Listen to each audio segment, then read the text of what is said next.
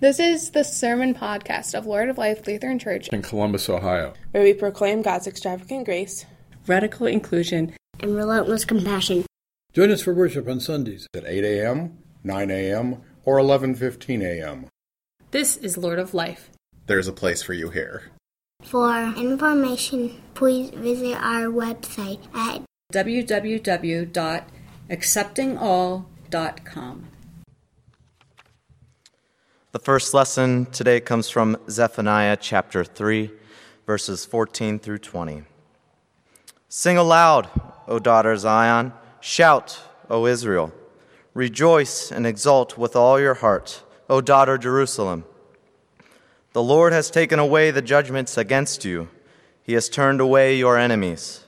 The King of Israel, the Lord, is in your midst. You shall fear disaster no more. On that day it shall be said to Jerusalem, Do not fear, O Zion, do not let your hands grow weak. The Lord your God is in your midst, a warrior who gives victory. He will rejoice over you with gladness, he will renew you in his love. He will exult over you with loud singing as on a day of festival. I will remo- remove d- disaster from you so that you will not bear reproach for it. I will deal with all your oppressors at that time. And I will save the lame and gather the outcast, and I will change their shame into praise and renown in all the earth.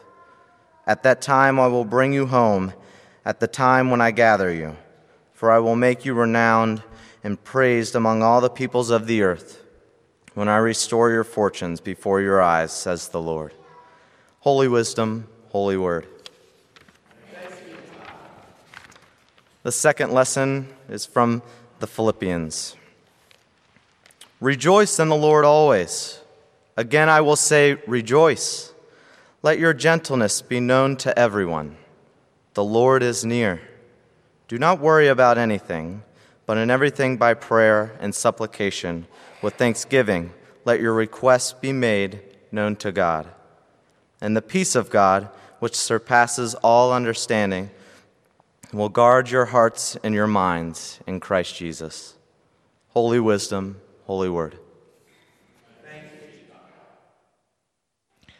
The Holy Gospel according to Luke, the third chapter.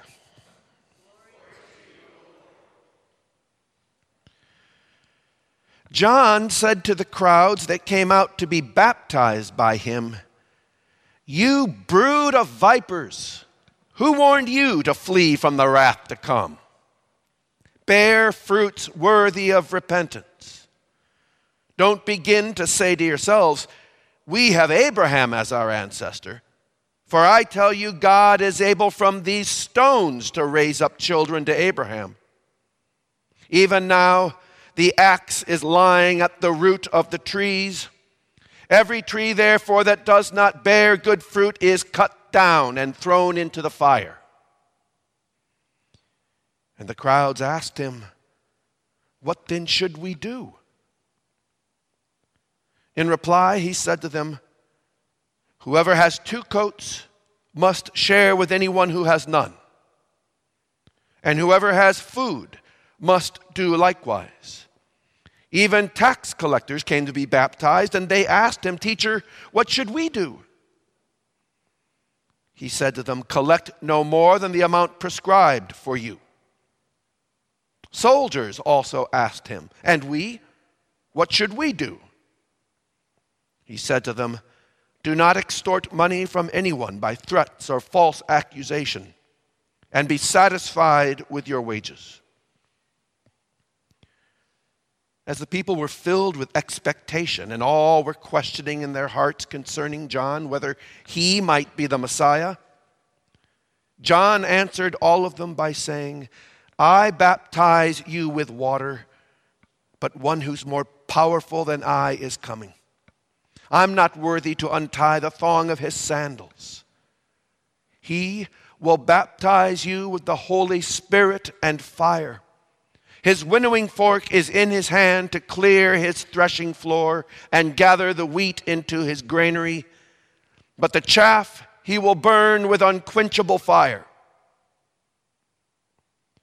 So, with many other exhortations, he proclaimed the good news to the people the gospel of the Lord. You brood of vipers. Who warned you to flee from the wrath to come? God has the axe lying at your roots, ready to cut you down and toss you like so much chaff into the fire. In such a manner, John proclaims the good news. It makes me wonder what does bad news sound like to John? Such fire and brimstone we tend to associate more with those Old Testament prophets who always seem to be proclaiming doom and gloom and destruction, such that that even seems to become the way of affirming who is and isn't a prophet. If, if they're prophesying about everything falling to pieces and the wheels coming off the wagon, well, now there's a real prophet. Whereas if they're saying, hey, it's going to be all right, those always seem to end up being the, the false prophets. And now here is John lifting up his voice after 200 years of prophetic silence. We see him as the beginning of that new story, the beginning of a new beginning, uh, the beginning of the good news.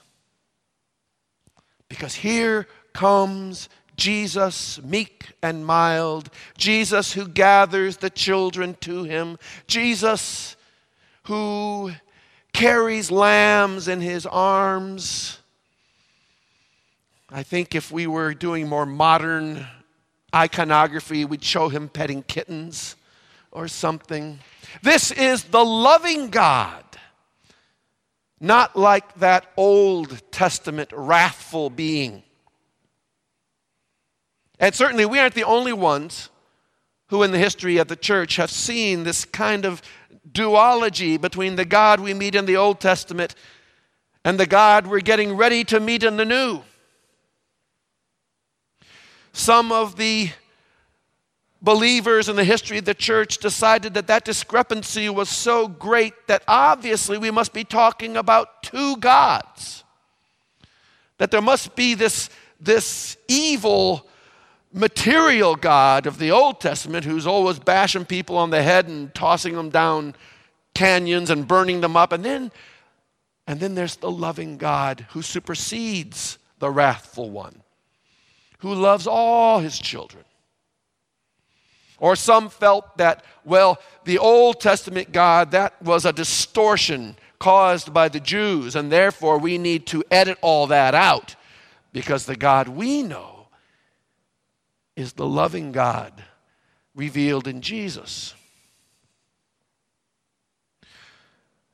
You go to a football game and you don't see many people holding up placards Luke 3, the axe is lying at the root. Woo! No, what do you see? You see John 3:16. God so loved the world that he gave his only son so that nobody perishes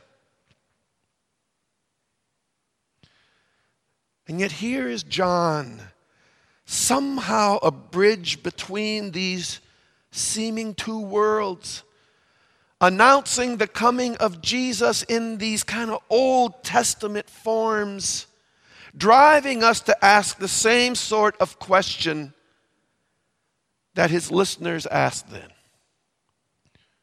Well, what then should we do? Do we need to come to Sunday school more often? Do we need to prepare more casseroles for the church dinners? Do we need to pray more often or, or, or pick up a portals of prayer or some other devotional? Do we need to put money in the Salvation Army buckets? What then should we do? Well, one thing I think is kind of interesting about John's response to those questions is nowhere does he say, Go and read the Bible, review the Torah, make sure you can list all the commandments. You need to believe harder. You need to say the right creed. All the things he says are very direct and simple communal responses. If you have two coats and someone else has none, share with them. If you are in a position of power, don't abuse your power at the expense of the vulnerable. Be content. Take care of those around you. Like John's listeners then, I think we need to hear these words. We who tend to put too much premium on what it is and how it is we believe. Because sometimes believing can become a handy excuse to not really get around to doing much of anything. But John directs our gaze outward from ourselves to those sitting on our right and our left and has us ask ourselves, how are they doing? Because when it comes right down to it, there is no me or you or us or them. There is only we in God's kingdom, which is what this is about.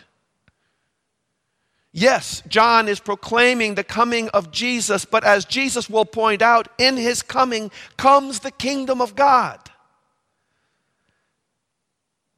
I'm hoping if I keep going back and forth like this, you'll have to keep moving your head. and that kingdom of God is different than how we live now. Looks different than the world in which we are in now. And the the issue is not do you believe the right thing or, or are you in a right mental place for this to happen. It is just simply the fact that this new reality will look different. And John calls us to begin living into that new reality now.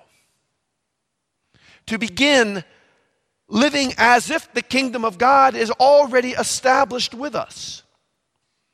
Because in that kingdom, we know that there will be no want. We know that there will be no tears. And we can already begin to make that happen when we become cognizant of the needs around us and help meet them, when we become cognizant of the grieving happening around us and we help comfort them, when we proclaim good news to those who are depressed or oppressed, those who desperately need to hear a word of hope. Nonetheless, it can be hard not to hear a word of judgment in John's words. After all, doesn't this get right back to that whole idea of works righteousness, the whole idea, well, okay, yeah, if we're going to be saved, it all depends on what we're going to be doing here. But when I think about that, I find myself thinking about the words that we speak over those that we baptize. Words drawn from Isaiah 11. When we ask the Holy Spirit to come down and to be with this child being baptized, to give them a spirit of wisdom and might, a spirit of counsel and fear of the Lord, a spirit of joy in God's presence but if you keep reading in Isaiah, right after that, it describes what that spirit looks like. It looks like justice being done for the poor around us, it looks like equity between all people, it looks like one who stands up to evil on behalf of those around one. And then it goes on to describe what we sometimes refer to as the peaceable kingdom. Uh, you might be familiar with those words from Isaiah where he talks about the, uh, the wolf and the lamb lying down together. Which reminds me of a quote from Woody Allen where he says, Yeah, the, the wolf and the lamb will lie down together, but the lamb won't get much sleep. And the, the, the, the bear and the, the, the cow grazing together along with the lion and the leopard. And then it says,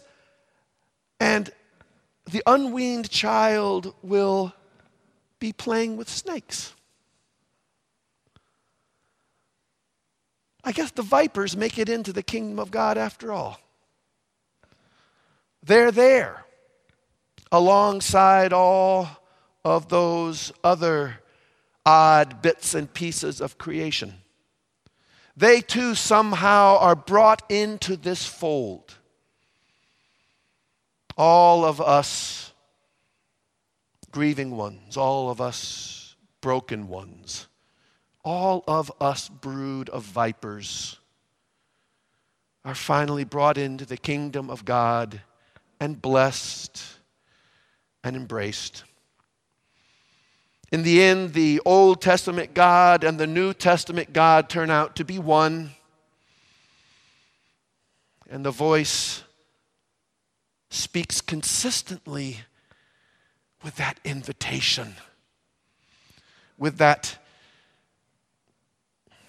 what? With that attentiveness to the ones that God has created and the desire to heal us and to bring us in. Amen.